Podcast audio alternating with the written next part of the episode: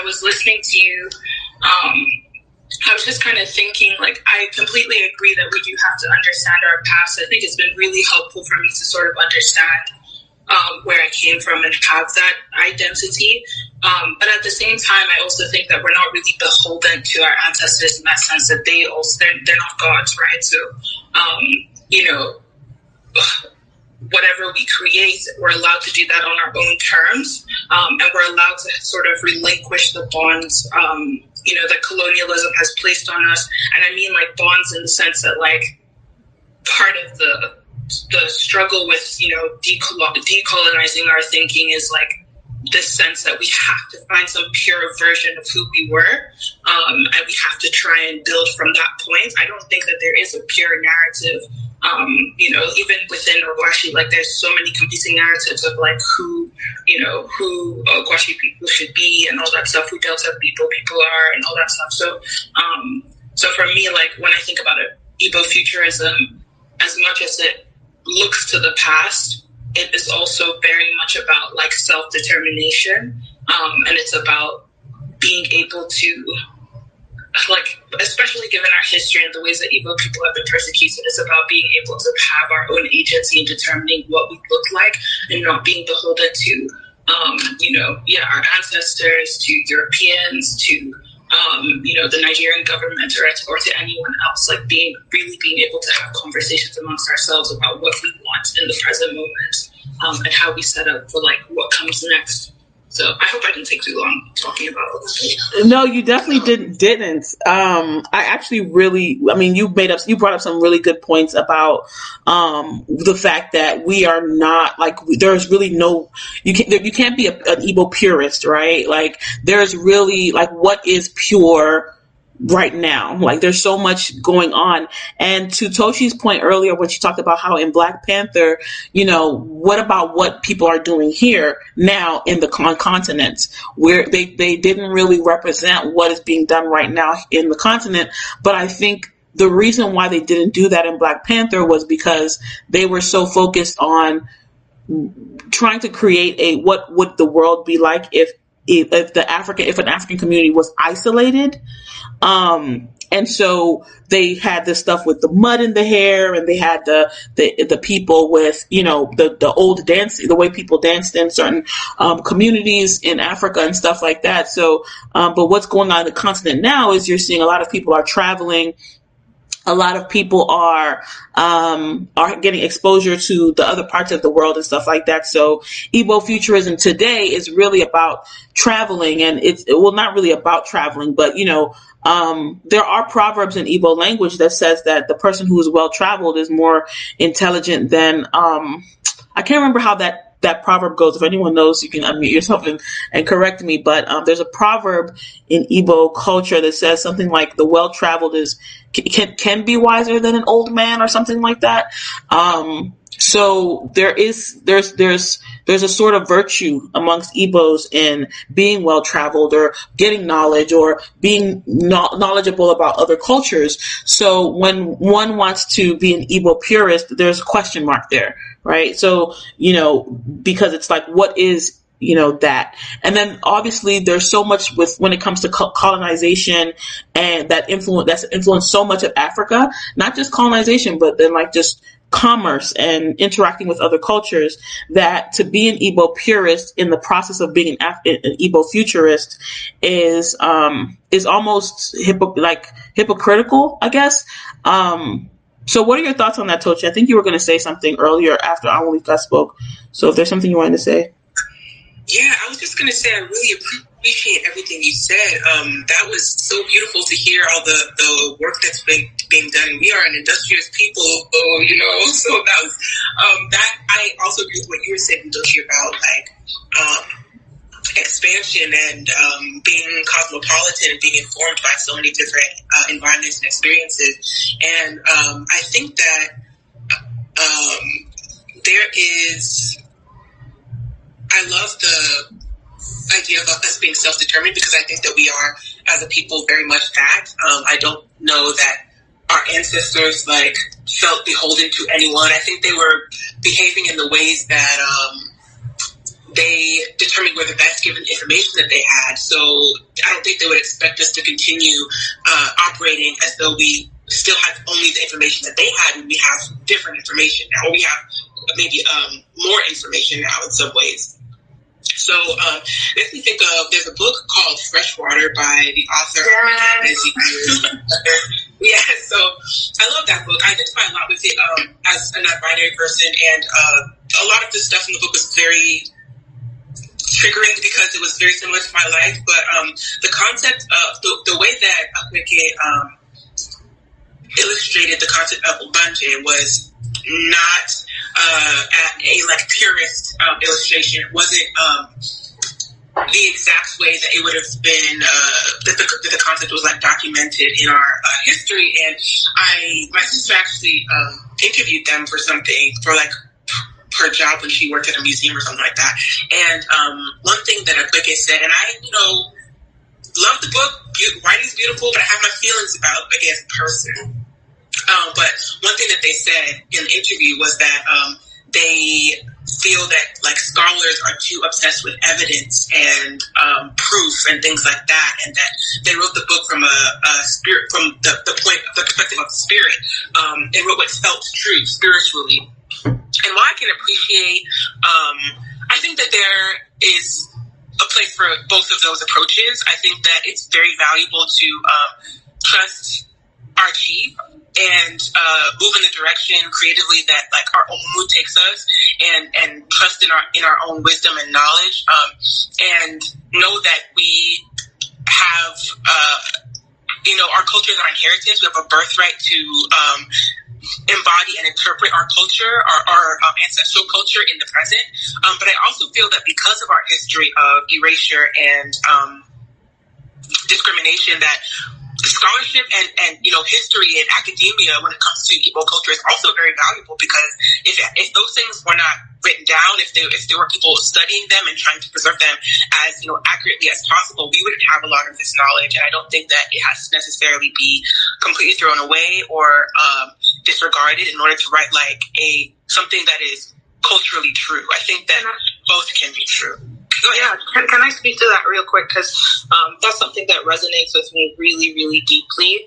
Um, I, I, definitely don't think, especially when it comes to fiction writing, that you have to be 100% a purist. There's always license for, um, you know, sort of creativity and all that stuff. And I think, like, you know, we have to be able to be free and creative, especially as Black people generally um, and African people specifically, um, in how we tell our stories because we want them to stick and we want them to have longevity. But at the same time, um, I definitely think that there's power in documenting, um, you know, truth like facts or what, you know, re- having real evidence and research. Um, and there's, you know, knowledge. Like, so my for me personally, um, my whole thing is like trying to like document um, African women's lived and embodied experience, the wealth of knowledge that African women create, and specifically, um, you know, that Igbo women are creating. My grandmother, um, Kamene Okonjo, she was a professor of sociology, and she literally would travel around, um, you know, specifically like Igbo land, but then um, more broadly Nigeria, and just, you know, live amongst, write about what Igbo women were doing, our traditional systems and everything. And now, while I'm doing my own research and I'm literally just writing, I was, I'm just taking a break from my thesis. Um, I, and now as I'm doing my own work, I'll like pick up a book and it's about like Nigerian women's um, liberation struggles, and she's there cited, and it's like the reason why Igbo women are able to be included in this book and have you know chapters upon chapters is because you know there were people who wrote about this right? And like i try as much as possible in my own work to cite Igbo women um, you know to cite like uh, just as many as i can find right? Like i feel like you can be intentional about the sources that you include the knowledge that you draw from because a lot of the time people are saying similar things um, but it matters who is saying them and it matters how they're saying them so that's just me like trying to be like intentional um, and having that sort of like legacy in my family. I didn't even when I started the started this sort of work, I actually didn't know that much about my grandma's work, and I never really read her research papers. I just kind of stumbled upon them. Um, but that's been like really amazing. and the other thing is that I feel like there's power in it. So I, I mentioned how, like, in our, um, so where I came from, the first, you know, Queen Omu was a woman, but no one really knew that. The only reason, and so when I tried to talk to my dad and, you know, some of the local, you know, chiefs about, you know, why aren't why aren't women allowed at why first of all my aunt and her sister were not allowed at my grandpa's burial because they were like you know traditionally women are not allowed. Um, why aren't women allowed to do certain things in the community? And they're like you know it's never been that way.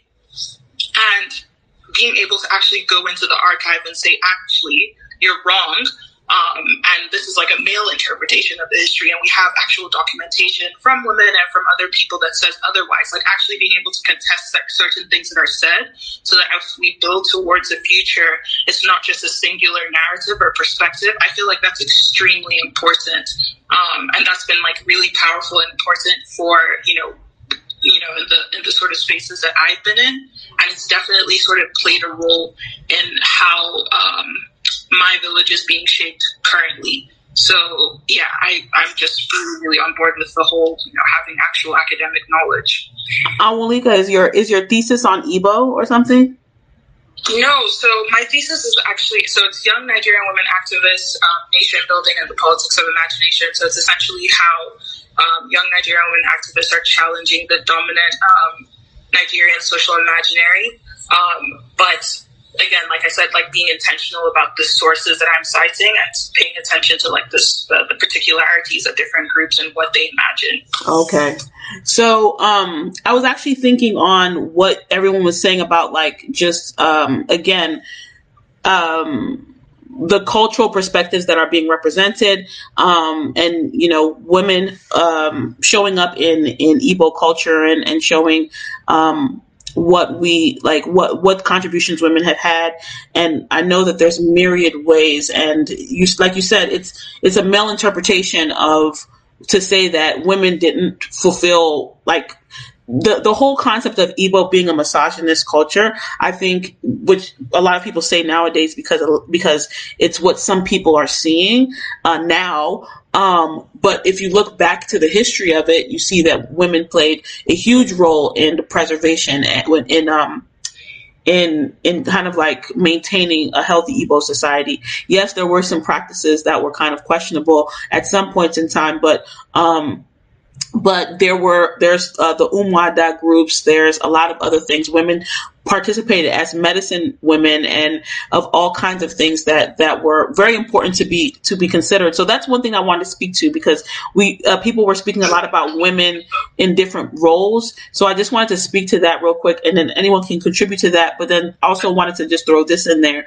that even as we're creating for like about writing Igbo futurism or creating for the sake of Igbo futurism we have to remember that there are still like 40 million Igbo people still alive today in nigeria so, like, even as we're trying to create, um, being respectful of the fact that it's a group of people, like we are in the diaspora, we know our experiences, but there are still like a lot of people who are still there today that we need to be conscious of, even as we create as an extension of them. So, um, so I wanted to just kind of throw that out there and make it part of the conversation. I think Ekene wanted to say something. Yeah, I just wanted to make a quick comment, you know, about what Anwulika said, you know, um, about, you know, in her hometown, people not really knowing of their full history and so kind of making assumptions as they go on. And I, I think I just wanted to point that back to why, you know, um, I think Tochi and I had said earlier the importance of understanding the past in helping us move forward because sometimes what happens is things get lost in translation and then we're starting anew. And sometimes it's, it makes it harder to get people to understand why you are, you know, kind of trying to push or introduce them to a new narrative in the Igbo culture. So, you know, a lot of people, you know, you you would you would you might get pushback um, with evil, evil uh, futurism from a lot of folks, especially where Christianity is concerned, because people are like, people don't understand what you're trying to do, and they think that you're trying. So sometimes pulling it back and kind of giving people proof that okay, this is kind of where we came from. This is who we used to be. So changing or doing something differently does not make us bad. I don't know if that makes sense. You know, it's not taking us so drastically away from who we are. Like we can continue to be who we are while we, you know, change the narratives about ourselves. Yeah, I think that makes perfect sense. And actually, um, I think the thing with Nigeria as a whole is that because we weren't, you know, we didn't have like direct rule um, like some other parts of the continent, we actually were able to maintain our cultures to a large degree. Um, so while like knowledge has been lost or you know inter- misinterpreted and things like that, um, I kind of even in discussions about like Christianity or religion and spirituality, you sort of see like those traditional ideas still peeking through. Like people have sort of just adapted and adopted, um, and so I think like we've taken you know we've taken ownership of like just like how you know there's Nigerian English um, we've taken ownership of certain concepts and there's room to do that like a little bit more. There's room to like push. And I think that this is just my, you know, my own field, but like I think that women especially have to be, you know, the ones sort of driving that forward. Um, especially if we don't want to get left behind, but also just because that's what we've always done. So yeah, I'm really excited about a lot of the things that are happening currently. Yeah, I've seen a lot of um, great work that's being done currently in um, in the Igbo space, especially on social media um, and different places where people are really, you know, taking the bull by the horns and trying to to do stuff. And and to to Ekene's con- comment comment about, um, you know, being trepidatious about. Uh, people who are in the religious aspect of Christianity, or you know, uh, people who are very religious, because there are also other religious factions in the Igbo community that can result in some pushback when you talk about Igbo futurism. So um, it's like let's define our terms here. What is what what what it, what is the essence of of what we're trying what we're trying to to say and do? So um, so I want to I want to give uh like everybody who is interested in speaking um, an opportunity like what is your what is your what is your understanding of Igbo and traditional Igbo? Like traditional Igbo culture like what is your experience with that? And how does that color your perspective on Igbo futurism? If anyone wants to talk you don't have to but if anybody wants to talk on speak on that I'd love to hear it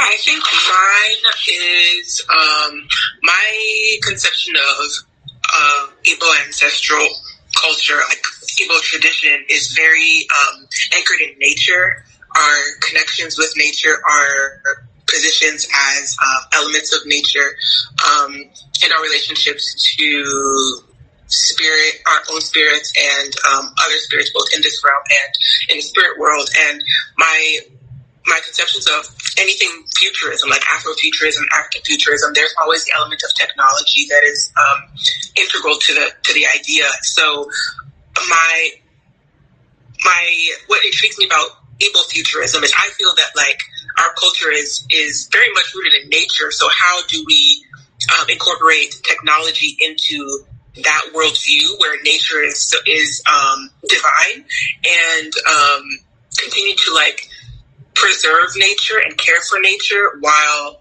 being industrious in technological ways? Uh, that's a question that I don't have an answer to, obviously. Um, and I am not involved in any of the work that people are doing to build um, in the ways that, that like you mentioned, Anwulika, but um, that is, I, I'm thinking like specifically about nature and technology when it comes to this topic. Um, Nonye, you just added, we just added you. Uh, if you're interested, could you introduce yourself and um, give us your thoughts on what we've been discussing? Yeah, the name is Nonye. I mean, I don't have an introduction. I was just going to reply to what Tochi said about technology and nature and a bunch of things.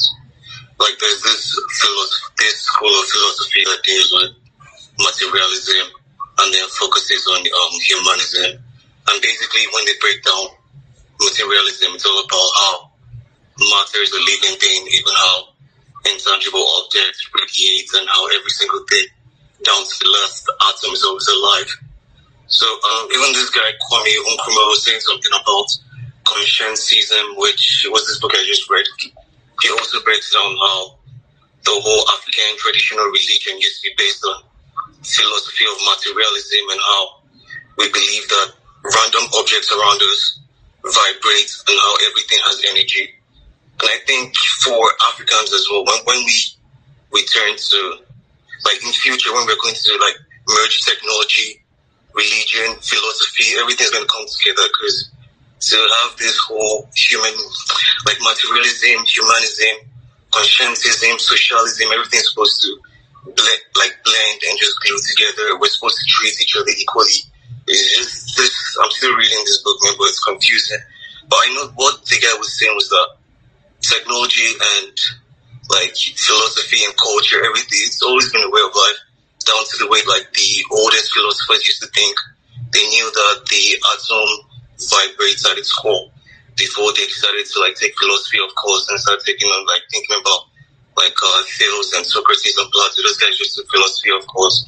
Well, apparently philosophy was based on how like why things are why they are, and science and African religion like always been tied to um, materialism and humanism, and eventually technology is going to merge with our way of life when we start seeing like before this, this whole African revolution, and before Africa can get to where it needs to get to, there's, there's so many things that we need to change in the way people think.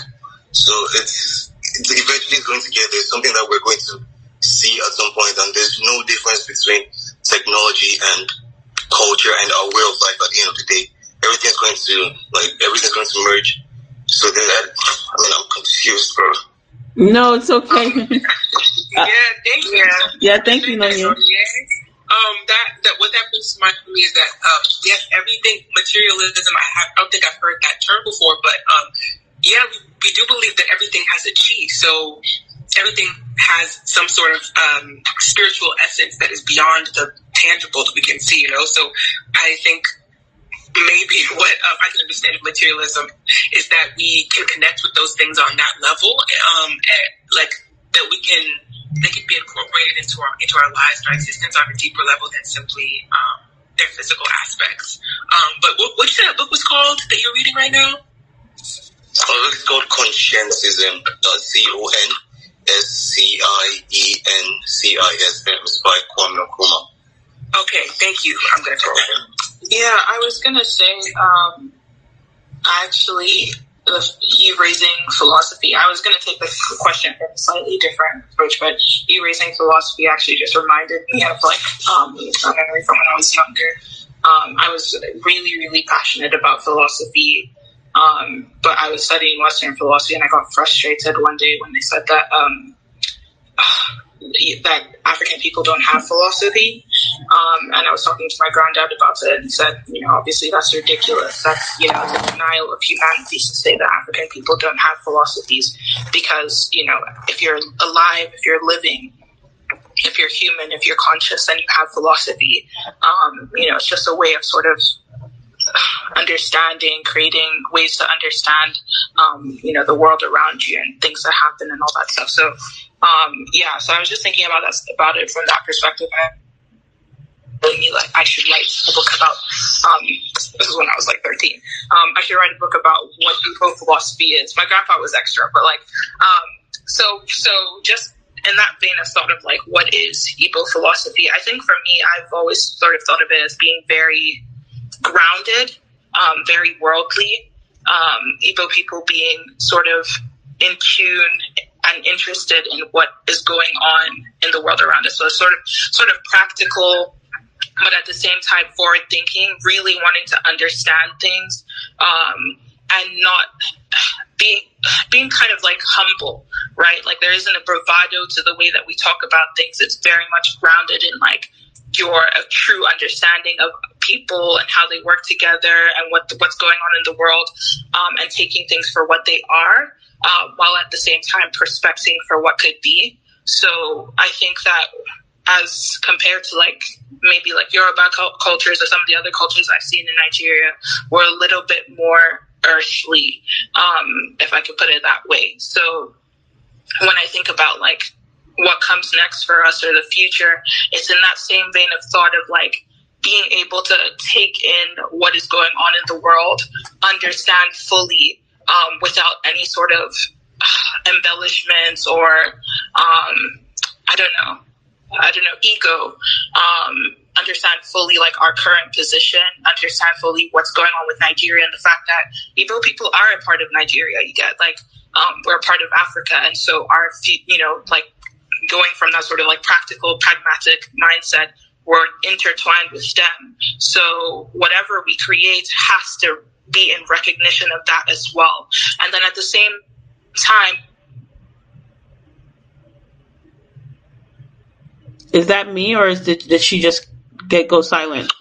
Sorry, sorry, yeah. So also wanting the best for um, wanting the best for all people. So being a little bit like more egalitarian, but also for like from a again practical perspective. So the inclusion of women in power, positions of power, um, the distribution of power, and things like that is not just a matter of like vague sentimentality. It's a matter of recognizing that actually, in order to progress and in order for us to be our best, um, this is what's necessary. So why would we why would we deny you know people education? Why would we deny people positions of power who have that knowledge and who are capable of doing that job because of their you know sex or gender or whatever? Um, so that's when I think of like what the Igbo mentality or philosophy is. It's very much that sort of like you know a grounded non-egotistical, no bravado um, way of engaging with the world.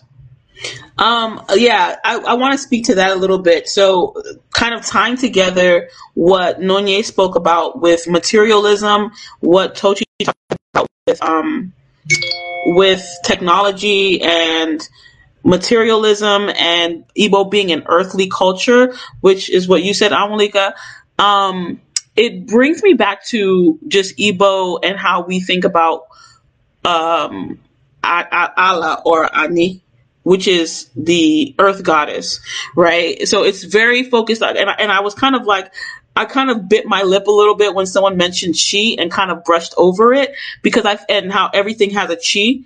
Um, because I feel like that is one of the central concepts in Igbo um, cosmology. And for someone to say that Igbo doesn't have a philosophy or Africans don't have a philosophy, that's completely um, that's that's yeah they're brainwashed completely. Like it's not that's not true at all. We have a rich philosophy actually. Um it's very deep and it's very it's it's it's full and it's robust. Um so when we t- so when someone mentioned chi and just kind of uh how everything has a chi there's like so much in that alone. And i want to speak about that just a little bit. So before you know the concept of chi got intertwined with with the Christian God, the chi was already a concept that that was believed to be an inside inside of each of everyone and everything. So everything has its chi, but then there's a bigger chi that is the common like is this like the well all the chis combined is a giant chi called chuku, right? Chukwokike or chuku. Um, basically everything has that chi in it and so if you take a um, a tree and you break off one of the branches, you now have the chi of the branch and the chi of the tree. And all these things are connected to each other. So it's kind of like a networked universe. So we're all connected through these chis that are interacting with each other and whose destinies are linked.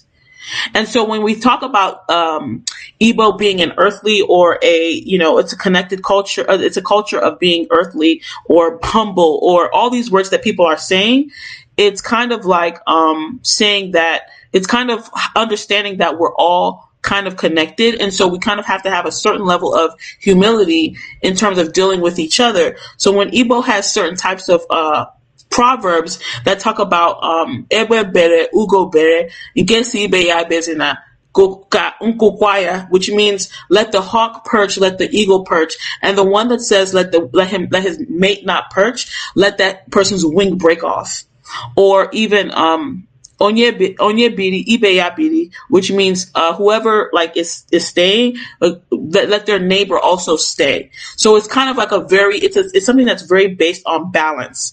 Like we all are we're all connected, so we all kind of respect each other and respect uh, each other's kind of in in um um a, a agency, you know, like and then they have the other one that says onye na chia like that person and like some people say it's you and your personal God. Like that person and whatever is driving you, whatever your whatever your destiny is, whatever your essence is. You can't really you can't really um you can't really you know speak in speak on somebody and their life and their trajectory knowing that that person what is driving that person you have no real knowledge of only that person has that knowledge of their trajectory so they have a special agency a special a right, a special uh, authority over that, over that that trajectory. So whatever you say is kind of like it's a suggestion at the end of the day. Um, it's not a rule of law. So for that person in, in, in that way. So, um, Igbo has a very kind of rich philosophy about how they do things. So when one is talking about Igbo futurism, one has to take all those things into consideration and, um, and and and and understand that Igbo does have a rich, rich philosophy, and so I, I, wanted to really tap on some of those, which is why I um which is why I, I, I had to like say something. So I don't know if anyone had any thoughts based off of that. Um, so I just wanted to say something, but not really uh, connected to the um, philosophy about uh, Igbo philosophy. Uh, I, I wanted to answer your prior question about what I think you had asked about what our idea about Igbo's past and um, the possibility of Igbo future is, or current um, current Igbo-ness is, and and I would agree with Anwulika. You know, for me, Igbo past was really, you know, like connected to the earth, connected to each other. You know, Igbo was a really community-based type culture, and currently, I personally feel like that's something that you, know we kind of diverted from because of everything throughout history, and so you know, Igbo future would involve coming back to that, coming back to being this earthly, you know, in tune with the earth, in tune with each other, very about the community type of culture that it used to be. And, and I just wanted to say that, answering that question. Um, I wanted so Knight and Kenny just just joined us um, on the floor, so I want to give Knight, them an opportunity to introduce themselves and and say their piece about what they hear we're talking about. So let's start with Knight. Hi, yeah, my name is Knight. Uh, just wanted to say your concept about the chi was spot on because some people just think chi means the Christian God, but actually chi is the part of your metaphysics that connects to a higher power.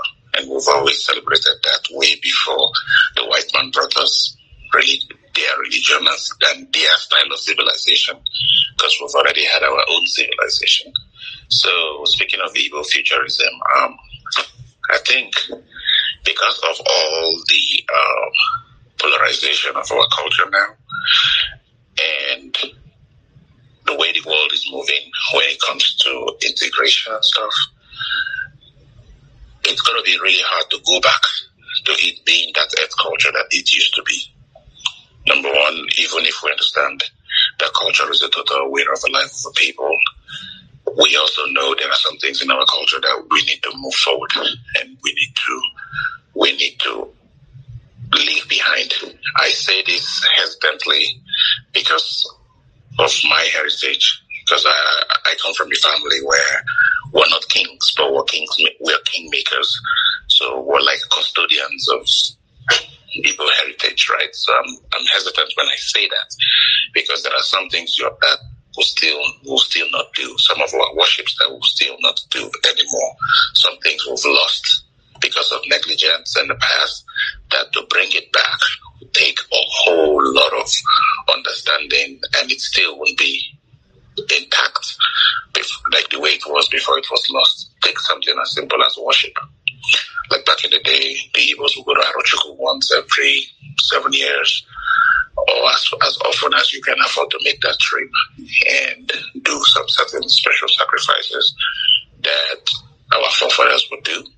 Then we have other holy lands that we, we go to and other communions and festivals we do. Those traditions are gone.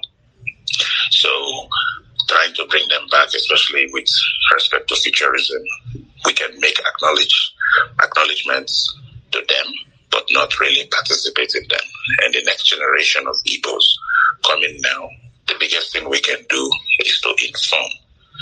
So it would be like when you hear Vikings talk about their heritage and things they used to do in the past. They understand why it's done, they understand how it's done. But most of them can still not participate in it true and true because the world is moved forward. So that's what I just wanted to add for now. But I like can I ask you can I ask you a question? Yes, ma'am. Yeah, so you said that you're um, you come from a family where you're not kings, but you're kingmakers, and I'm really interested in that. I feel like, um, yeah, for me personally, I come from a family of uh, kings and queens. I'm gonna say, um, and kingmakers are like something I just started learning about in terms of you know what what do kingmakers actually do. But it's such a um, I don't feel like a lot of people have access to that knowledge. So I'd love to hear from you, like what what has that meant for your family? Um, and Bef- before you know, before before we jump into that, I want to give Kenny an opportunity to to say something, and then we're going to jump right to Knight so that Knight can um, answer your question. Now, Malika, Kenny, do you mind introducing yourself and um, your thoughts on what we've been discussing? Hey, how's it going, guys? My name is Kenny Nwankwo. I'm from Enugu. Um, I'm, I'm, I'm, I love the conversation you guys are having. Uh, I um, I'm gonna hold on a second. I'm sorry. Okay, Knight, you can go ahead and answer Angelica's question. Hi, Emily. Um, so you what do you want me to what do you want me to to throw light on? What yeah, I just, I just wanted to know. I wanted to know like what has being a king what do what does being a kingmaker mean? Um, generally and then also specifically for your family how is it for my family okay. So yeah. so you've heard the you you've heard the phrase before Igwe so that phrase refers to what we used to do before in Igbo culture, where we appoint a king, and our king is a representative of our our homogeneous communities. But we are not slaves to the king. We are subjects on our own accord to the king. Right now, if you contrast that with Western monarchy or the Arabian monarchies, the king has absolute power, or even Yoruba monarchy, like in Yoruba kingdom, you hear them say Kabiesi, owner of life and death, and blah blah blah. In Igbo culture, we don't do that. We have different kings, right? But the Eze or the Igwe is the one that we appoint to be our leader. But that Igwe now is has a council it's similar to what democracy looks like, but that Igwe has a council of Nzes. Those Nzes are leaders of their own clans and hamlets, and they are either elected or the role passes on to them because of their age and authority. Sometimes it passes on to them because nobody wants to do it. Now, those Nzes in their hamlets and in their clans are elected from a cluster of families. So that is how the democratization comes about. So when your Nze is speaking in the Igwe's council, he's representing his own hamlet. Now that's Nze now. Each hamlet may have their own Aladimma. I think that is what Udochi was trying to explain a little bit. So you may have an Aladimma, which is your own internal hamlet council that the is the leader. So in most Igbo culture or most Igbo communities, you may have a a, um, a deity, and that deity will have its worshipper or the chief priest. The chief priest is not lower than the king in some respects. In some communities, though, when it comes to the division of power, like for social clans or social things, the Eze is the highest. But when it comes to consulting the gods, festivities, festivals, laws, and edicts that has to do with spiritualism, you know how you guys mentioned we're not one earth culture. That goes to the chief priest. The chief priest may be a man, he may be a woman. Then you have in that community also, you may have custodians of culture and custodians of practices that may or may not be older than the king, may or may not be in the Igwe's direct council. As time goes on in Igbo culture, some of us have lost that. So let me give you a clear example of where you find something like that. If you go to Anambra State and you go to your B of Onitsha, regardless of who the Obi is, he has a council of chiefs, but he also has the custodians of the culture and practices of the Onitsha people. So if your Obi dies, or let's say a calamity happens to the culture, and all these in Igwe's council passes, the culture does not die away. How to do things is passed down.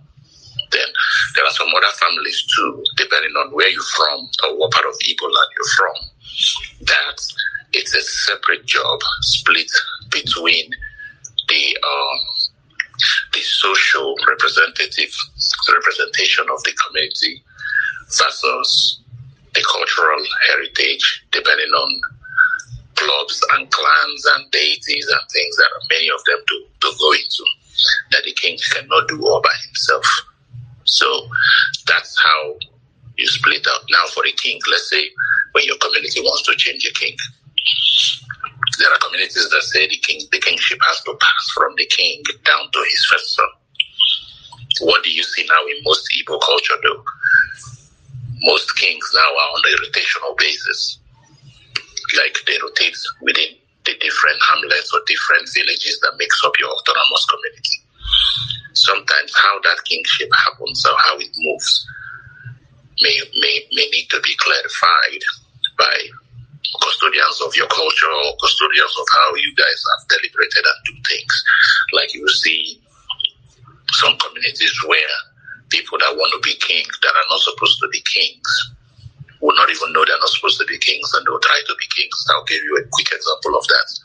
Let's say a lady that is unwed gives birth to two kids in her father's house and they don't know who the dads of those kids are. Then the first son dies, maybe when he was an infant. Like let's say he was maybe a year or two and he dies. Then the mother maybe gives birth to a second child, or the mother has a second son, and now that second son grows up without knowing he's not he, he as a second son he cannot be king in Igbo land.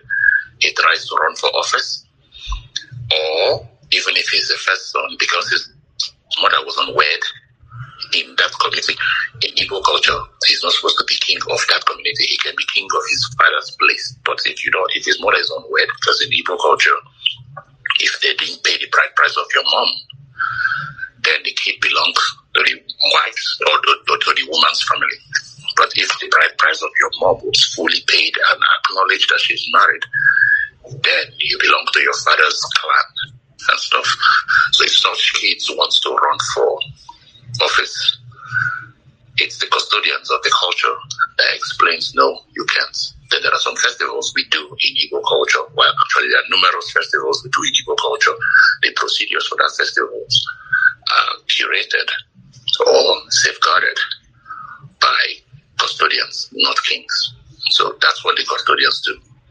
So, um, Knight, that thank you so much for for sharing your in depth knowledge of Igbo culture. And so I wanted to ask you a specific question about the topic of Afro- African futurism, I mean, Igbo futurism, because you specifically said when you started that, um, there are some things in Igbo culture that we kind of just have to leave in the past.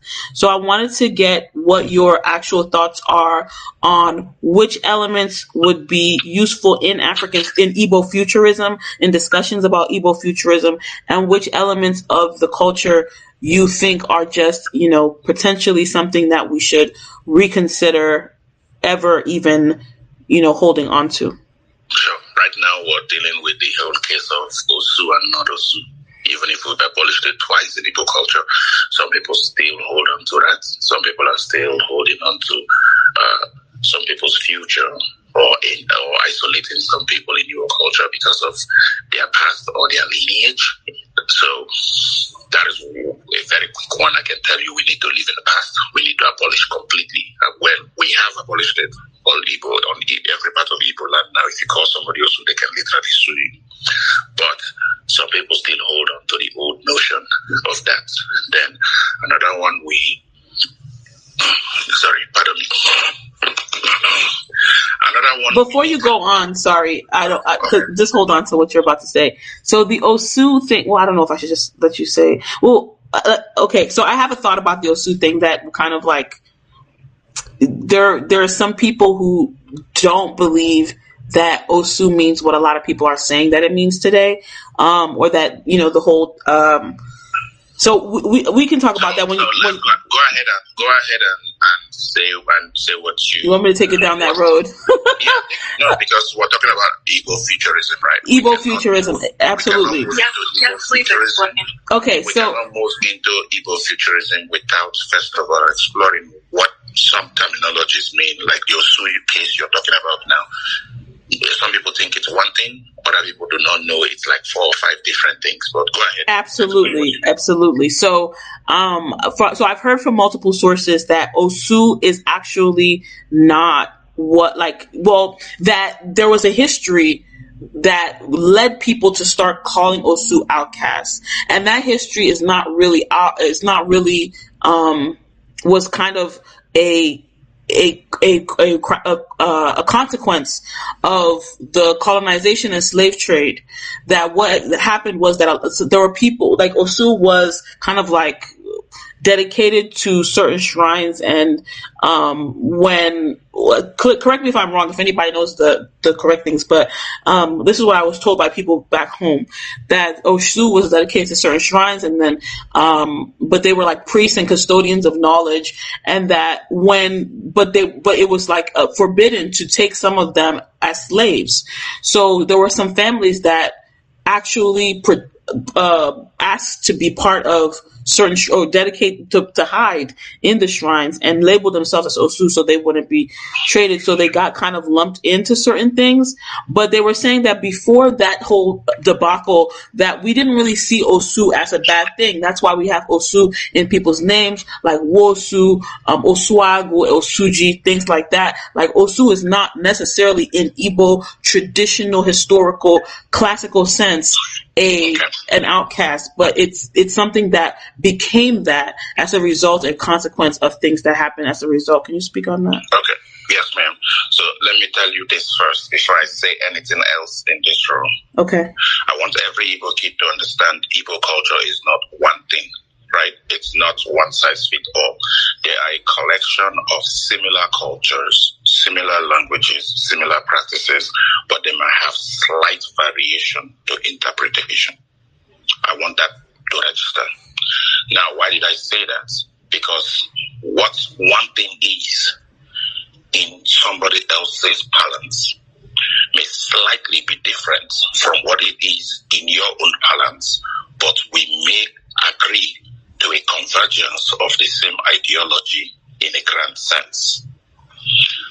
Why am I saying this? The people that explain Osu to you now, if what they know of Osu is one type, or if the if the answer they gave to you was to simplify the conversation where they don't confuse you, they're not lying to you, they're not wrong, but it's the truth, it's not the truth or the whole truth.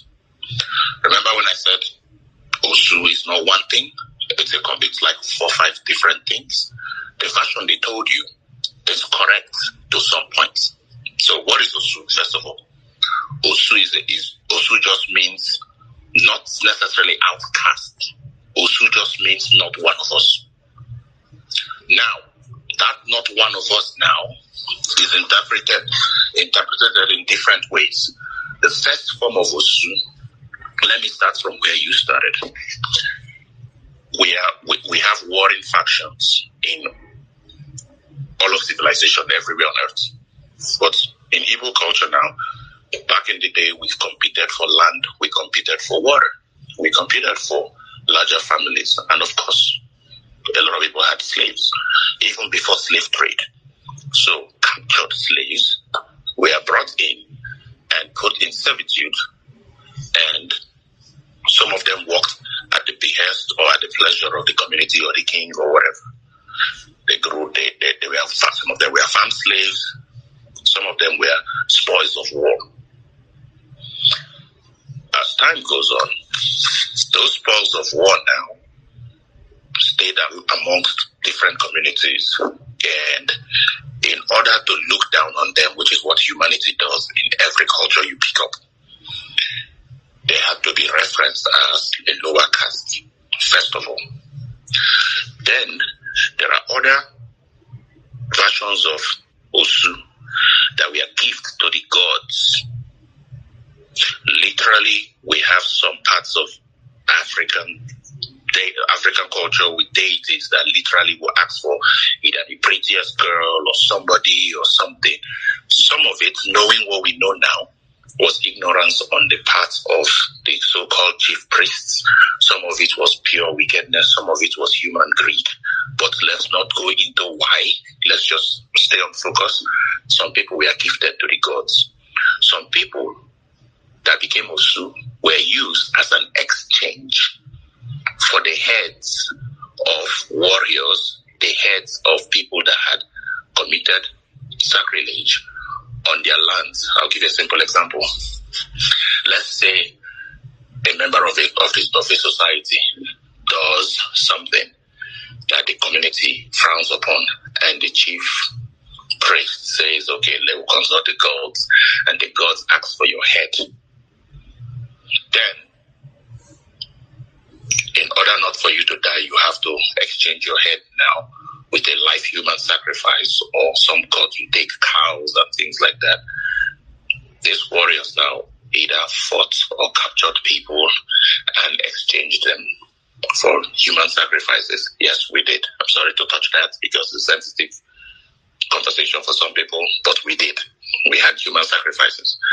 So sometimes the God may decide to tend to show mercy. Keep in mind the spokesman of the, the spokesperson of the God is the chief priest. So those Osus now became became property of the gods, untouchable by the people, and they were kept in the confines of the chief priest. That is another version of Osu. There's another version now that some people that are banished from their own kingdom, looking for solace or trying to hide or for survival, will submit themselves in another kingdom as not exactly slaves, but they come in to be protected and they are looked upon as a lower caste. Before the community accepts you, they have to know what you did. Sometimes they didn't, they didn't know what you did, but they are considered untouchable. That's another version of how this done. Then the one that is really, really pitiful is the one that most people don't even talk about, which comes from health deficiencies. Because of permutations in skin tone, illnesses, things like that, when some people get cured, or schizo, something as crazy as schizophrenia that we couldn't discern back then. Some people were considered untouchable. And their lineage and their kids were considered untouchable or inhabitable or not communi- communicable with. So, if you look at Igbo culture, when you want to marry, we send older people from the village to ask questions. One of the questions they try to ask is, that question necessarily does not mean is this person a good person or a bad person? It may also mean do madness run in their family. Some of you have heard your parents say this. We need to check and see if they have anger issues, if they are criminals, if they if they are good and upstanding um, families in the community. Sometimes the question that back in the day we were asking is who is this person's identity? It's a totality of the person that information is given looking at the holistic person or holistic family. Are the slaves? Are the property of the gods that you cannot marry? You cannot touch them. Like some of you that either grew up in Nigeria or read African African literature. Some of them are like in Moma in the Concubine and stuff that have spirit gods and things like that. Most of those things you read, all of it is not just fiction. We have similarities of them happening in Igbo culture. Then, is this, does this person have any hereditary problems? Think about what sickle cell does today. Imagine what people would think of it back a hundred years ago they would be like, okay, their family, no matter what they eat, they never grow, and every once in a while they die young, blah blah blah, and we don't even know how to cure it. Then think of what acute um, skin pigmentation looks like now. Now imagine that back in the day, and one medicine man just screaming, "Oh my God, you're an abomination! Nobody should touch you unclean." Then you have other things like leprosy, that is an actual illness that is contagious and stuff that most other civilizations will isolate the lepers out of town. In Igbo culture, if we try to treat you and you contact such deadly disease, and anybody that comes close to you dies, even if people from you or your some part of your family survive, people treated you like an outcast. And then you guys were seen that way, even if now your children are cured of the leprosy stuff.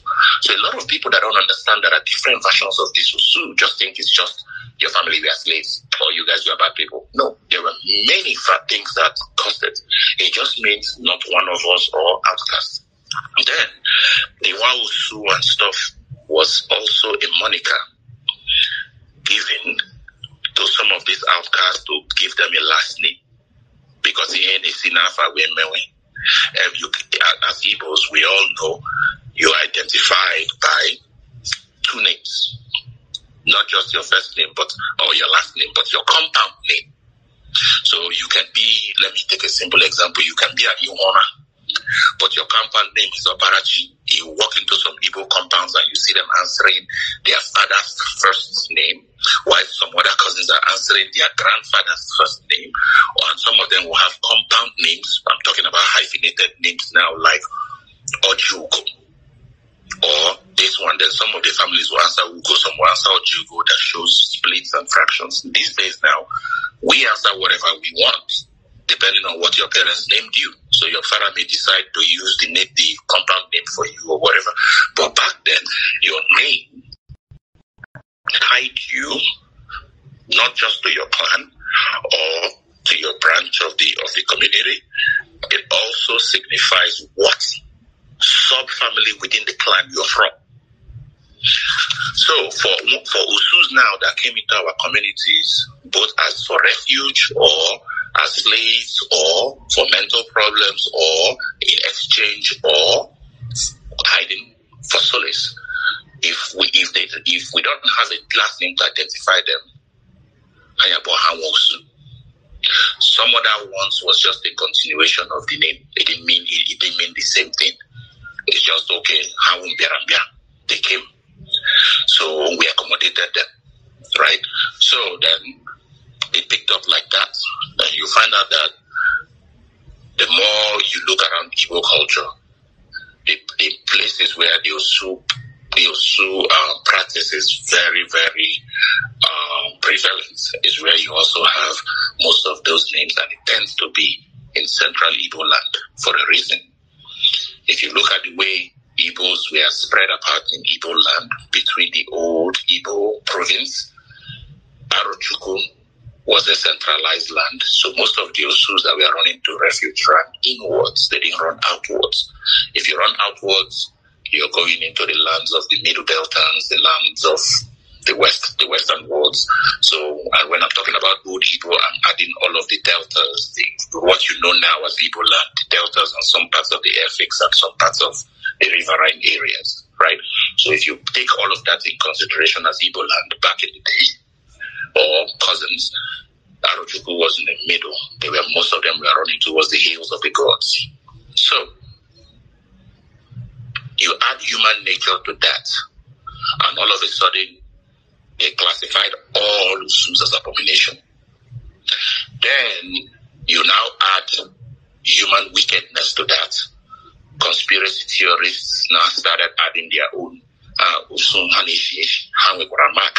They do this, they do that, they do, and it continues. Now, if one Osu now has body odor, boom, the rumor now is all Osus. And they have a, they have a smell because they're isolated to the gods or the abominable and ignorance predicated the things that were done to. Some of them were hunted and killed for their land. Same thing you see in other civilizations. Then the lies got perpetuated. Some of them were mistreated for no reason.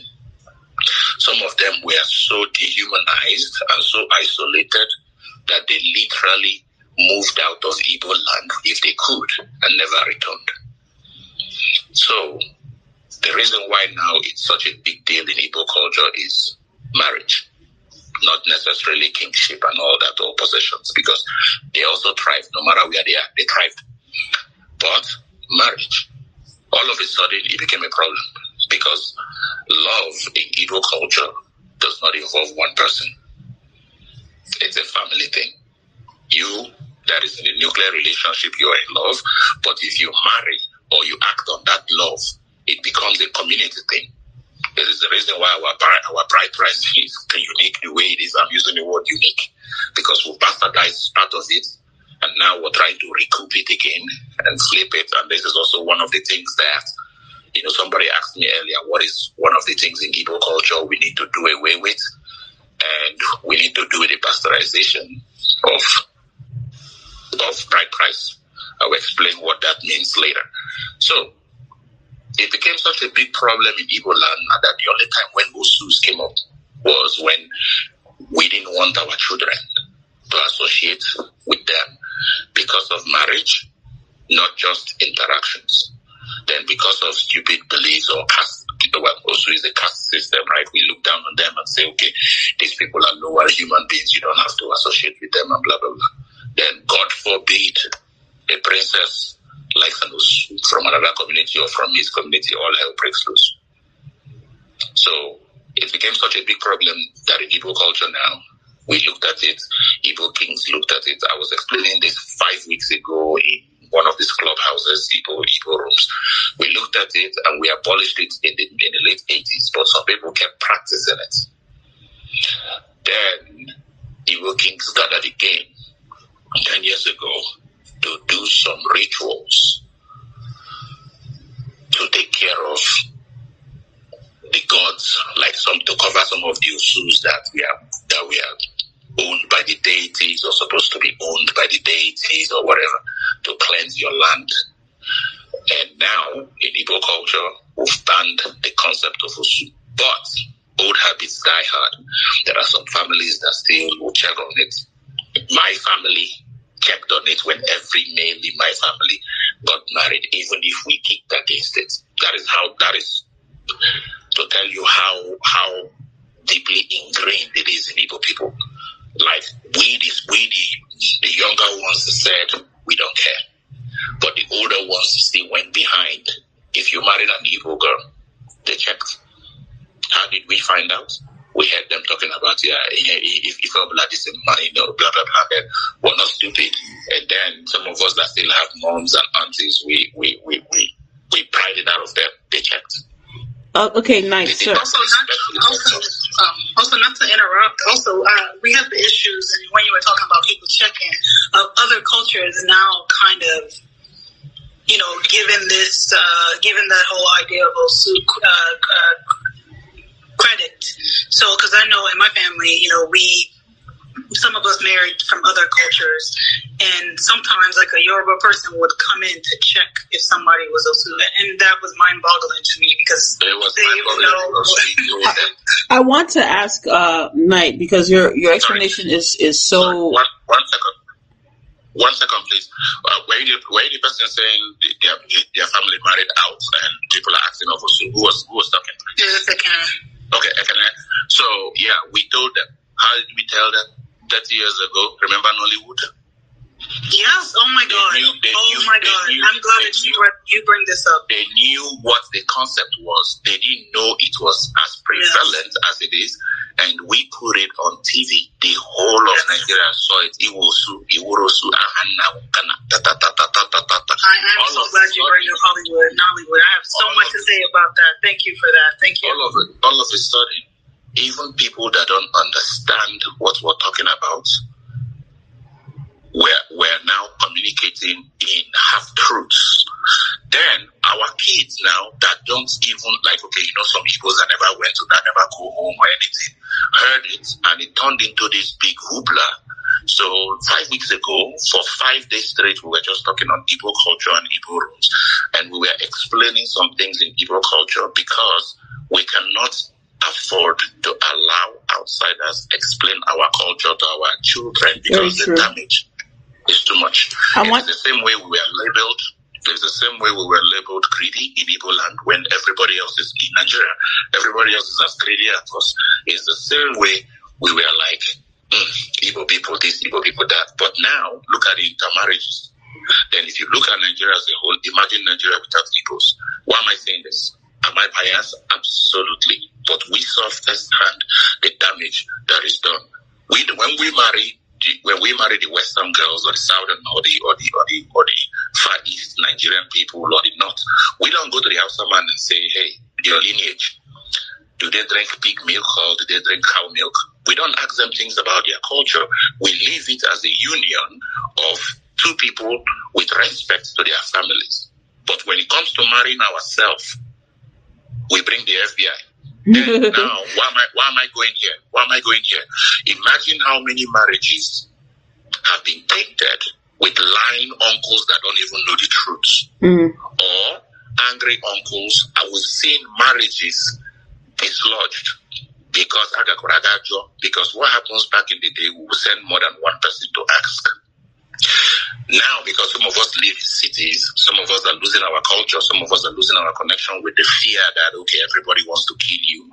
When you have when you have muscle pull in your house, it's your village people attacking you. When you lose your life to diabetes, ah, Let me ask. Let me ask you a question, Knight. I'm sorry to interrupt you, but I just want you to go back a little bit to the Osu topic real quick. Um, I wanted to, because you said that there's some things that people are still practicing with regards to Osu. And it sounds to me like Osu is just a thing that people look at and say, okay, because if, if it's true that Osu is just a category of people who are like maybe six or six different types of people who are just lumped into this concept of being kind of uh, apart from the community um, and set set aside as like we don't marry them or we don't have what exactly are those specific things that are communal communal communal community wide practices that that kind of preserve the idea of Osu. And I'm asking that question because I would like the people who are listening and that who may have observed some of those practices to kind of be conscious of it and um, in, in, case they're inadvertently kind of preserving something that potentially could be harmful for the Igbo community. So I want to hear what your thoughts are on that. So this is this is something we're going to take straight back to the village, right? Because you won't see it in cities easily. Number one, where we let them own property and where we let them live, they are normally secluded from the, the primary community. Like if you drive around your village, some of us that have what they call people call obolo, which is the inside or the older part of your family. Some families will move their, their whole homestead out towards the market square. Then you have farmlands in your in your ancestral parcel of land will move your zoos to the outskirts of the city or to the boundaries, but they are noticeably isolated. If you come into our markets, which is which plays a very central role in Igbo life, where they sell, most people will isolate them and no one will sell, no one will buy from them because of ignorance. Then they are now made to sell their wares in other communities. That may not sound like a problem to you, but imagine back then before we had bicycles to carry your wares to a different community that may be tens of miles away to go sell because you cannot sell it within your own community because you're isolated or ostracized. Then uh, let's see, there are some Igbo communities that had farmlands that they did crop rotation farming. That the farmlands will be will be will be shared amongst every married woman whose husband is alive, no matter if he's incapacitated or whatever, as long as he's alive, she will get a farm, a piece of farmland to farm on. Sometimes we didn't give the Osus. Or if we gave them, we gave them the rubbish part of land, or they got they got the what was left after everybody else or every wife in other families have already received. So think of monogam- polygamous families now, where a man has five wives. The portion of land they would get will be five times bigger than the one one Osu will get. But since now we already penalize them through marriage, that it's very difficult for them to marry. Sometimes they will, they will need to find another Osu to marry. They may not even have land to farm. So they will literally farm around their houses. That restricted even their nutrition, that restricted their their their purchasing power and it made things extremely difficult for them. Those practices, some communities, even if we abolish those two, you cannot reverse that because some families own bigger portions of lands and stuff. So most of them immediately Christianity education came into our culture. A bunch of a bunch of them moved out to different cities. You see sometimes you see some families that have one or two uncles in the family that never wants to come back home, and they're just in Aba that literally people that like literally 30 minutes ago eh, away, but they never want to come back home because they feel like they're not attached to the land and they don't have any ancestry going backwards. There's another thing most people don't talk about. Back in Igbo culture, when we give birth to male children, your placenta is planted in your ancestral land, and that's where the word, the, the phrase, your roots, your these are where your roots are. That's where that came from, literally because most of Osus were not born in the land, most of them don't feel like they're attached to the land. I'm, I'm, I'm saying this now to refer you back to your earth culture. There's a reason why that word earth culture means a whole lot. So these are some things that some some communities still keep going. That some of it is not some of it is not being able to address ills and wrongs that we are done to the Osus. Some of it is nobody even knows how to go about rectifying the problems. But the major one that destroys them till tomorrow is human nature. Like even if some people know it is wrong, even the so-called Igbos now that are so into the white man religion and Christianity and stuff will still restrict their children from mingling, marrying, interacting, or even doing business. The funniest part is there are communities that rely on the Osu when they need money. Because most of them, because their whole life they've been isolated or marginalized, they actually turn out to be hardworking people. And if you remember what I told you that two thirds of Osus are actual people, are actual slaves or people that came to find solace or refuge. They are hardworking people, so they come from that stock. So when you see their enterprise, since they've all they've been used, they're already used to doing two times the work to be able to feed, two times the work to be able to sell their wares, two times the stock to be able to marry. When civilization came in and they moved out to cities or they were still in some communities, they literally passed down that heritage of hard work to their people. So that actually many of them are actually very successful, extremely successful. So communities still rely on them sometimes. You know, so those are some of the so those are some of the ills. Then of course the stigma, which is stupid. We all as black people can relate to that living in different parts of the country. It's just stupidity, right? So the stigma it, it kills them even more.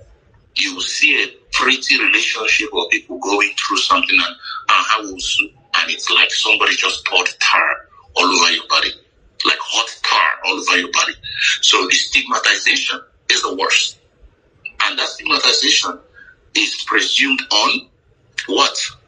Nothing but hate and stupidity, which is a very toxic combo for Igbos. Imagine how brilliant Igbos are. Now I want you to flip that brilliance into ignorance and stupidity. Now watch how powerful and weapon that is. Especially when it's intentionally weaponized. Then you now throw in our tongue, which is some of the worst in Africa. I'm sorry to say because this is my heritage, but Igbos will tell you things that will make you think four times about yourself and let them have an iota of facts that okay, like well, we're discussing Osu. Let's say uh, truly your great great grandparents were actual slaves, abịa gwazi n'ugwu okwu nnụnụ. All right. I think I've answered that. Whatever. Sorry, sorry, I'm not trying to cut us, but I think we are misplacing Osu with Oru. You understand what I mean? Okay. Yes, Osu and Oru is different thing. Oru is slave, right? Osu is a different thing all entirely. And that's where like we get it mixed up. Osu is Sorry, what's happening to me? Olisa, Olisa, Olisa. Why am I not seeing Olisa? Okay, I see you now. Have to refresh. Oli- I, I did, I did. Olisa, sorry. Were you here earlier when I was explaining different kinds? There is okay. I did. I explained Oru, but I didn't. I didn't call it Oru because I don't want to confuse the people I was talking Yes, to. but we, we need we need to make that the, um, distinction. Oru I can, I can, but go ahead. Okay. Olu is slave, while Osu is someone that, in excess or because of war or because of anything, um, was um, placed to the God's hands for the cause to protect them. Right? There's two things people do not do not. The reason why people do not associate with them is out of the scare, um, out of the fear, because we retaliate if anything were to happen to them.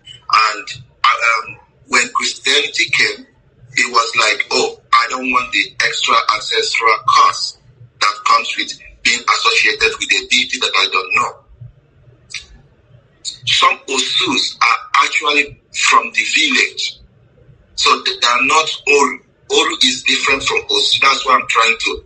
And I always, when I come to they are um, dis, you know, discussing this, I want to make it clear that not the same.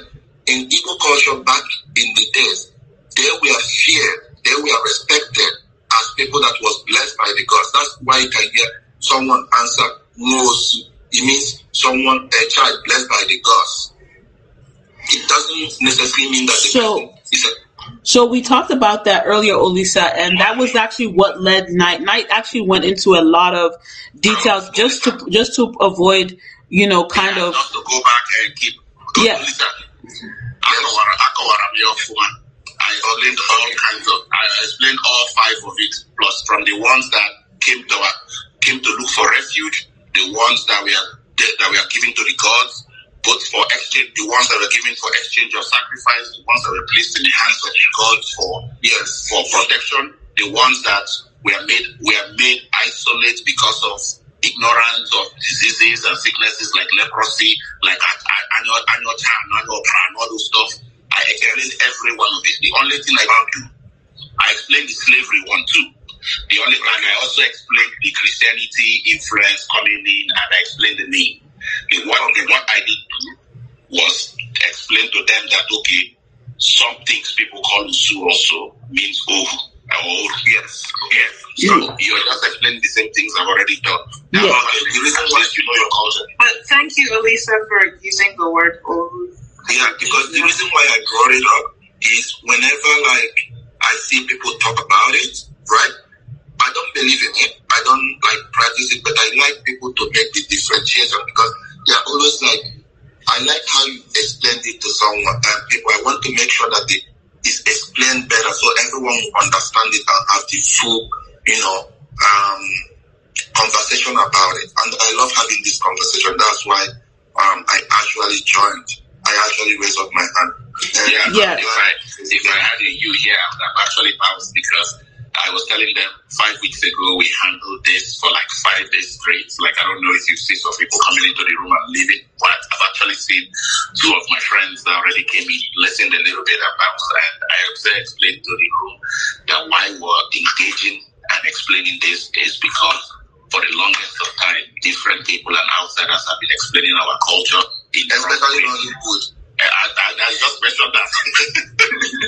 If you are if late, if you are meeting late, Yeah, I was late. I I late. explained I explained that and explained explained to them how you know Nollywood, of course, eh, bastardized a bunch of things that some people did, and he took it and ran with it. Today, Yoruba people are see if you something they don't even understand and all that. Anyways, um, So- don't you have you, you had a question for me? Sorry, Olisa, we're explaining African futurism, so we have to explain our heritage before moving forward and adaptations of our culture and how to return to some parts of it because we, we know we cannot get all of it back.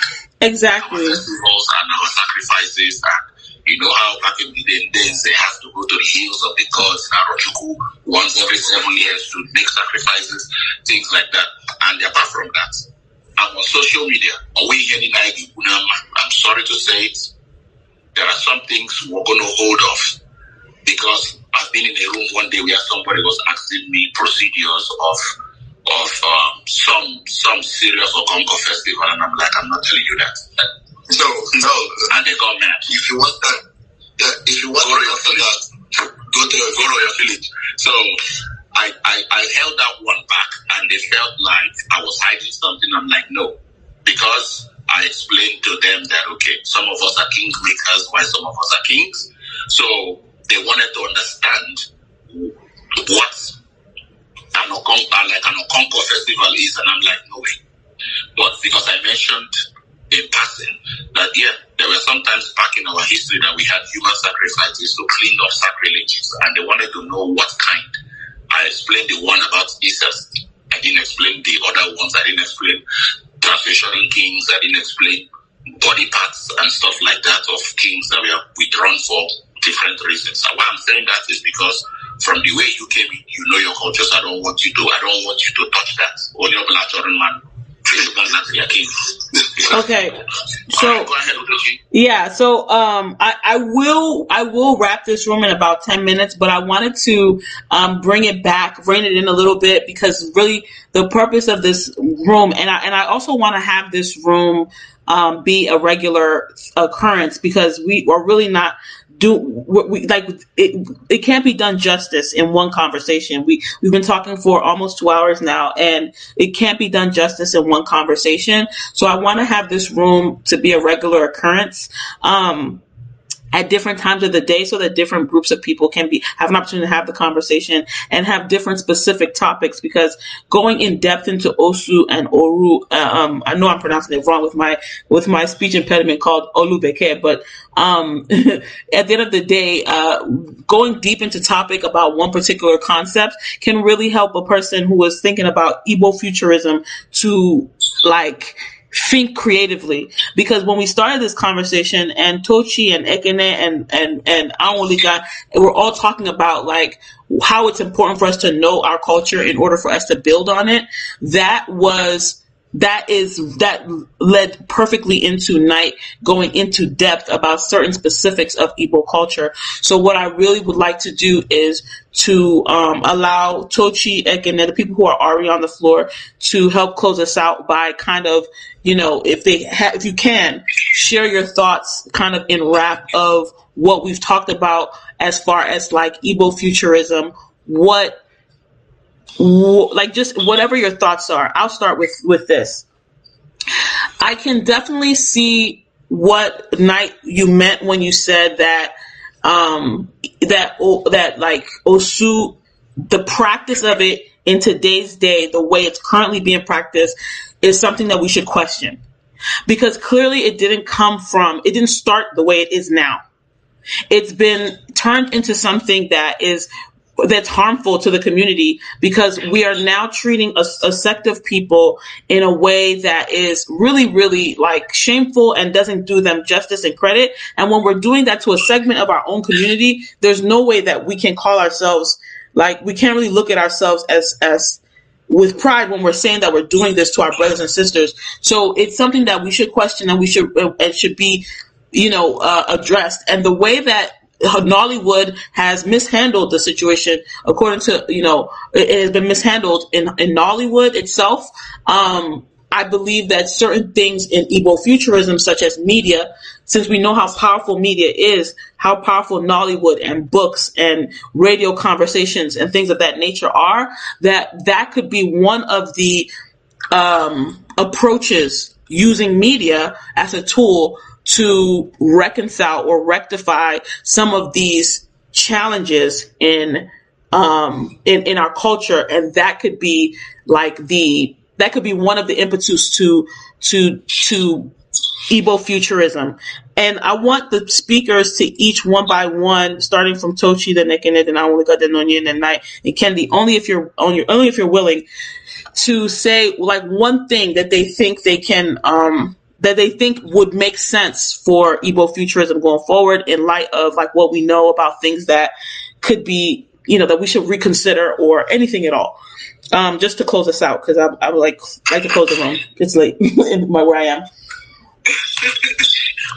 yes, that was beautiful. And Knight, thank you so much for sharing your knowledge. Thank you, Olisa, as well, for keeping us on our toes.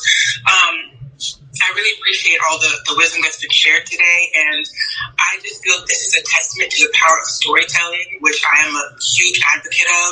Um, it, it, can, it has its multi potential. It can be used to destroy the peoples as uh, colonialism did, um, and how, how the retelling, the incorrect retelling of um, the definitions and the experiences of Osu have destroyed or um, you know, punished people that have been categorized that way, and how the retelling in this space has enlightened a lot of us, if not all of us, um, as to the truth and the nuance of that um, that word.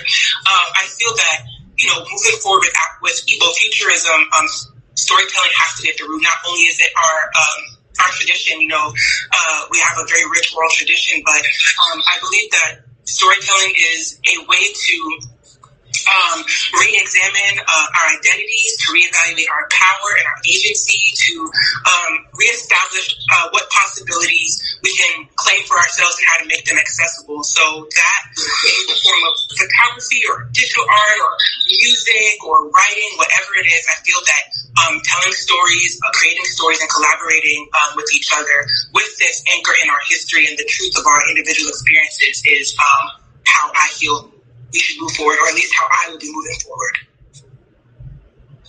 Hi everyone. Um, I agree with you, Tochi, and thank you, Knight, um, for you know your in-depth um, history on Osu and Oru. Uh, I believe I've been in another room with you, and I heard you go down there, and I you know enjoy and appreciate your sharing your um, information with with us because uh, unfortunately some of us have older family members who should be keepers of the culture who because of um, their indoctrination to Christianity, are not interested in that role anymore. So sometimes it's harder to be able to reach out to someone to give you, you know, kind of some experiences with Igbo culture. So, and you know, to, to continue with what Tochi was saying, for Igbo future, for to to to move to a, a, a few an Igbo futurism, continue with our stories of the past. And you, you talked, you uh, not talked about some traditions that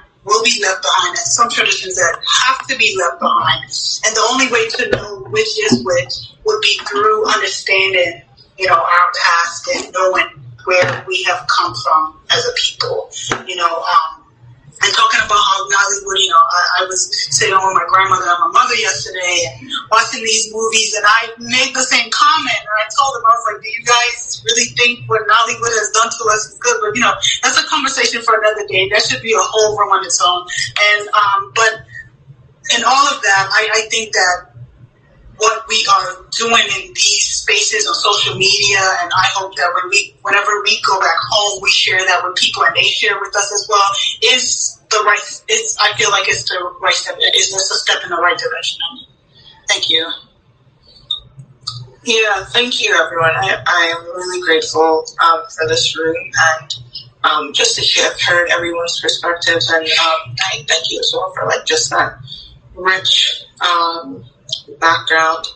Um, we were talking about self determination earlier and how that plays into Igbo futurism.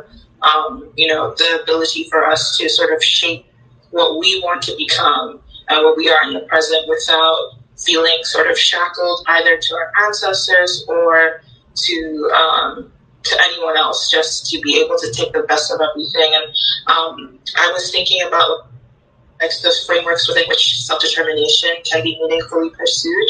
Um, so just going back to some of the things that we've talked about, I think that for me, I'm going to spend a little, I'm going to spend more time thinking about like crafting a contemporary philosophy for Igbo people and how that's, and just looking at the different ways that people are documenting that. I don't think it's just, you know, one way or one paper or anything like that. I think that um, we have to look at like all different mediums and forms, whether it's media, um, or it's written text, or it's just how people are interacting with each other, and start to like really meaningfully document that and try and shape a collective understanding of what our philosophy is. And then that kind of goes hand in hand with, um, you know, thinking about aesthetic. So while um, Knight was talking, I was actually picturing like very vividly like images. Um, I was kind of picturing what Igbo people are like, and uh, you know, even just in the way that you kind of do like as, as a child and everything, like kingdoms and things like that. Obviously, this is present day stuff, and I'm fully aware as well. Um, but just thinking about like if we zoom outwards and we look at the composite, the quilt of um, you know what makes up who we are, and obviously it's not just one Igbo culture; it's Igbo cultures. Um, how do we want to see ourselves? Um, so I'm just going to be spending a lot more time thinking about both philosophy and sort of aesthetic because I think they're both really important. Like I want to, I want to think about like the the how we see ourselves, how we want to see ourselves, and how other people see us, but mostly how we see ourselves. And then um, you know what is our kind of what is the what is the thought that we're or the knowledge that we're putting out into the world about how to how to navigate life um, and what are we leaving behind for you know, people that come after us because in thinking about the future i also want to think about like who's going to come next not just like a future for us who currently exist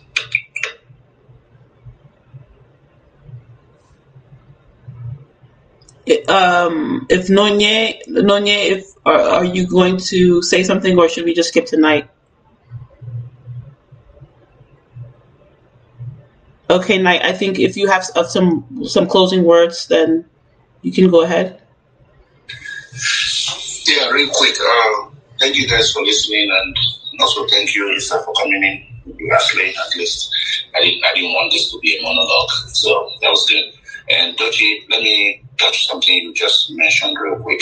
Our adults, because of Christianity, not handing down culture, that also plays into sometimes it's uh, sometimes it's negligence because there are a bunch of us that our parents, our families became Christians. Like when I mean Christians, my family have nine Reverend Fathers in it for the Catholic side, then four nuns, then you have the ones that actually now stepped it up into Pentecostalism, like my folks, like my actual parents. But that does not negate the explanation of culture, even Christianity literally tells you to give unto Caesar what is Caesar. So a lot of people ascribe that to just money when, when Jesus was talking about paying taxes. But if you read the whole chapter and everything, it was saying the edicts of the land and the edicts of the land. And you notice that from when Jesus was born, his family still kept census. Whenever there was Passover, those are not things that had anything to do with Christianity. Those were cultural festivities and cultural heritage things when it was time to move out of your father's house or go, go, go, go keep your father's sheep or go to work, do things to come. Everything that was communal, he didn't object to being God the Son. I'm saying this for the interest of Christians. So explaining the heritage and explaining the culture does not, or being Christian does not predicate or kill off explaining the culture. And that's something that we need to do more as Igbos. Another thing is some of us don't ask questions. And they're looking at us, especially those of us that live in the diaspora or that left the, village. Some of these things that I'm explaining now, Igbo kids get it. Igbo kids that were raised in the village get it as informal training. They just know because they're, they're, they're exposed to rape, right? Their day-to-day living. But then what happens when you go back, even if you live in Lagos or you live in Port or whatever, whenever you go to the village, they treat you as a foreigner, even if they know your family, like they don't bother you about some things. So those of us that are clamoring for things like stories. If you're an 80s baby or early 90s baby, you remember when you went to the village, you ran around in your compound, you, you hung out with your cousins, you did story time, you told you things that are ridiculous to you back then that make sense later. You had phrases that you didn't know what they meant, but they lodged in your brain. So finally, when you had the same phrases in music or you saw them in media or you read something about them or you heard people conversing and use them, you tied onto that. It spoke to you again because you've been exposed informally to it sometime. That is another thing we need to we need to do, especially for those of us now that understand the void created by our parents not making it really, really a main yardstick for us to go through to learn our culture into right? Then uh, how are we going to do this? Education. Nollywood with media, the same way they threw out Osu and Osu. We can do a whole production. But, and when I mean Nollywood, I'm not just talking about, okay, Kanayo, Kanayo to act. We can also do animated series, I'm looking at you for the futurism. We can also do print media, we can do cartoons, we can do things like that, we can do books, and there are a lot of people doing this. We can do books, but the more we inform our people, because the better it is, because the more you know, the less you fear or the less confused you get, right? Then we need to bring back storytelling. There is something about storytelling that is not just telling a story. The morals hidden in the storytelling is more important than the stories. It is the fastest way we train people children.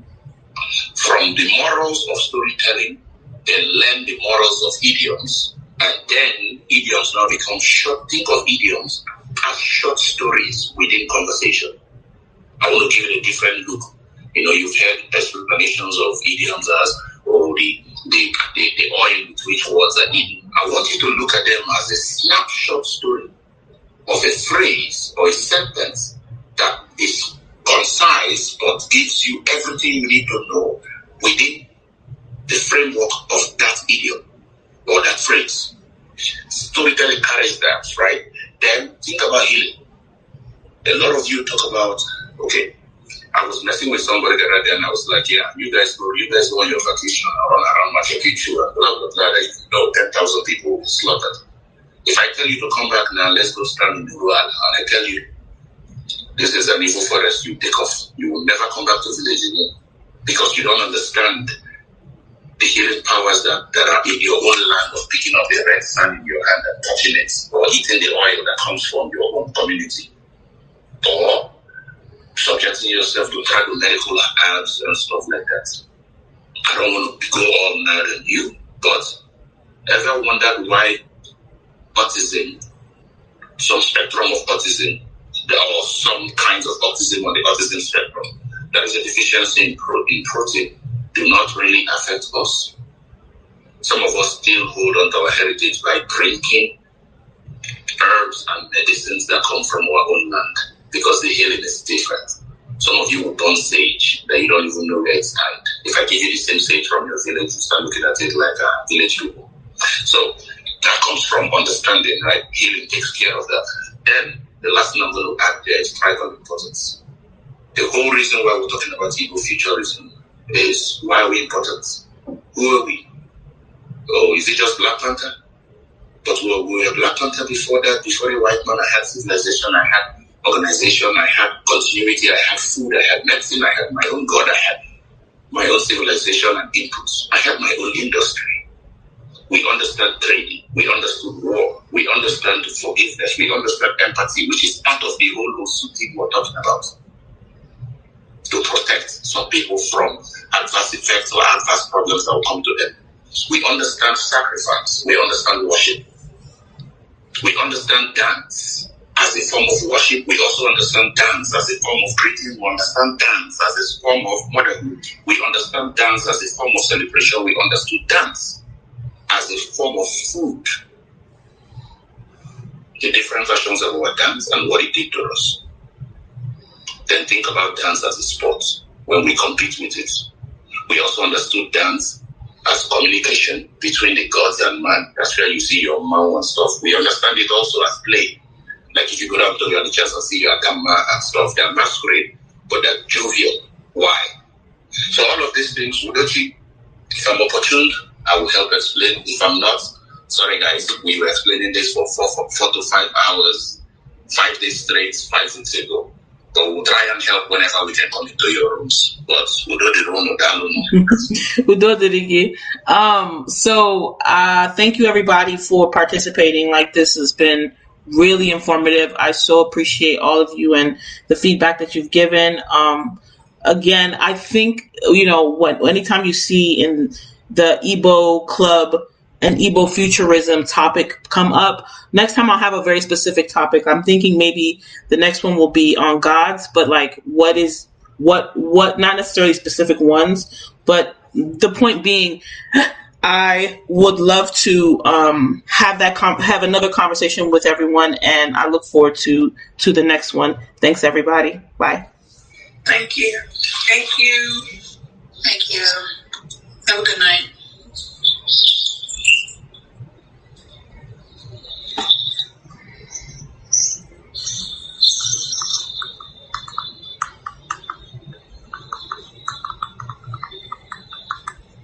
Is Clubhouse glitching for anyone?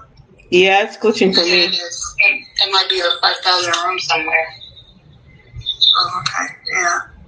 I'm really looking forward to a conversation on gods. It's something I've been thinking about a lot, just also in my personal journey. Udoshi, uh, do you have um, Lance? Are you following Lance? Uh, I just followed him. Yeah, I was about to tell him that I'm hosting um, Akuki 4 room tomorrow by 9 p.m. if he wants to come and, you know, do the Igbo folk tales. Like, you know, Mm-hmm. Because I want us to like at least it's something that I used to do when I was small. You gather around the fire and your grandmother tells you a story. Mm-hmm. And after that they ask you what you learn from it. Right? Yeah. I was thinking I was thinking if you can recreate that and I was hoping he has some stories that he would like to share and he can see them all.